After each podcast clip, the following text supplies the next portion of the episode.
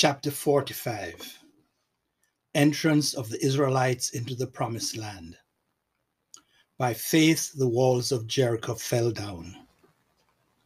After the death of Moses, the Lord spoke to Joshua My servant Moses is dead. Arise and pass over this Jordan, you and the people with you.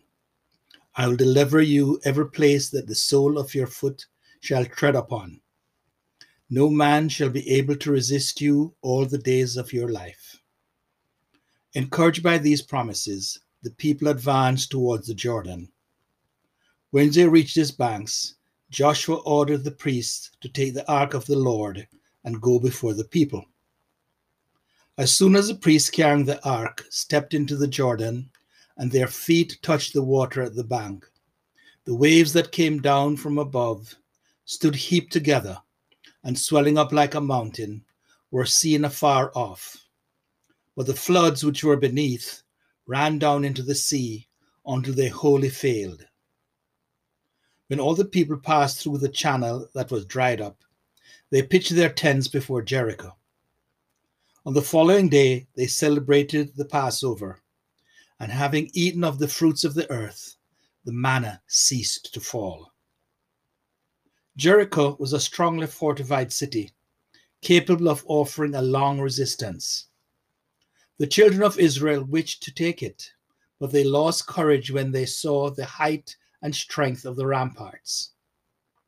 But the Lord, seeing their want of confidence, ordered Joshua to bring together all the fighting men of Israel and to march in deep silence around the city once a day for six days. But on the seventh day, they should go around the city seven times. And at the last time, all the people, on hearing the priests that were before the ark sounding the trumpets, should shout together with a great shout. So it was done. When the seventh day came, they marched silently six times around the city. But at the seventh turn, when the priests sounded the trumpets, all the people shouted, and instantly the walls fell down. Every man went up by the place that was against him, and they took the city. After many hard fought battles, Joshua at length made himself master of all the land of Canaan. During this time, he frequently experienced the special assistance of God. On one occasion, he waged war against the five kings of the Amorites. The Israelites conquered and pursued their enemy. But night was coming on and would soon have put an end to the victory.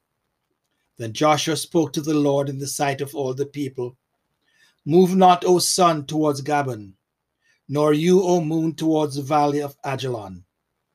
So the sun stood still in the midst of the heaven. There was not before nor afterward so long a day. Canaan was divided among the twelve tribes of Israel. The tribe of Levi alone received no portion as they lived on the tithes and sacrifices, but they received 48 cities in different parts of the country.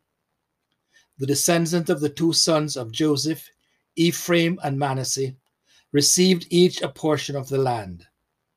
Thus the country was divided among the 12 tribes Reuben, Simeon, Judah, Zabulon, Issachar, Dan, Gad, Asher, Naphtali, Benjamin, Ephraim, and Manasseh. Thus were the promises fulfilled which God had made to the patriarchs. When Joshua was old, he assembled the people and admonished them to observe the law and to avoid intercourse and marriage with the heathens. Joshua died at the age of 110. The promised land was a figure of heaven. As the Israelites did not obtain possession of the land of Canaan till they had toiled and fought and suffered much. So Christians cannot enter heaven, the true land of promise, unless they contend bravely against the enemies of their salvation.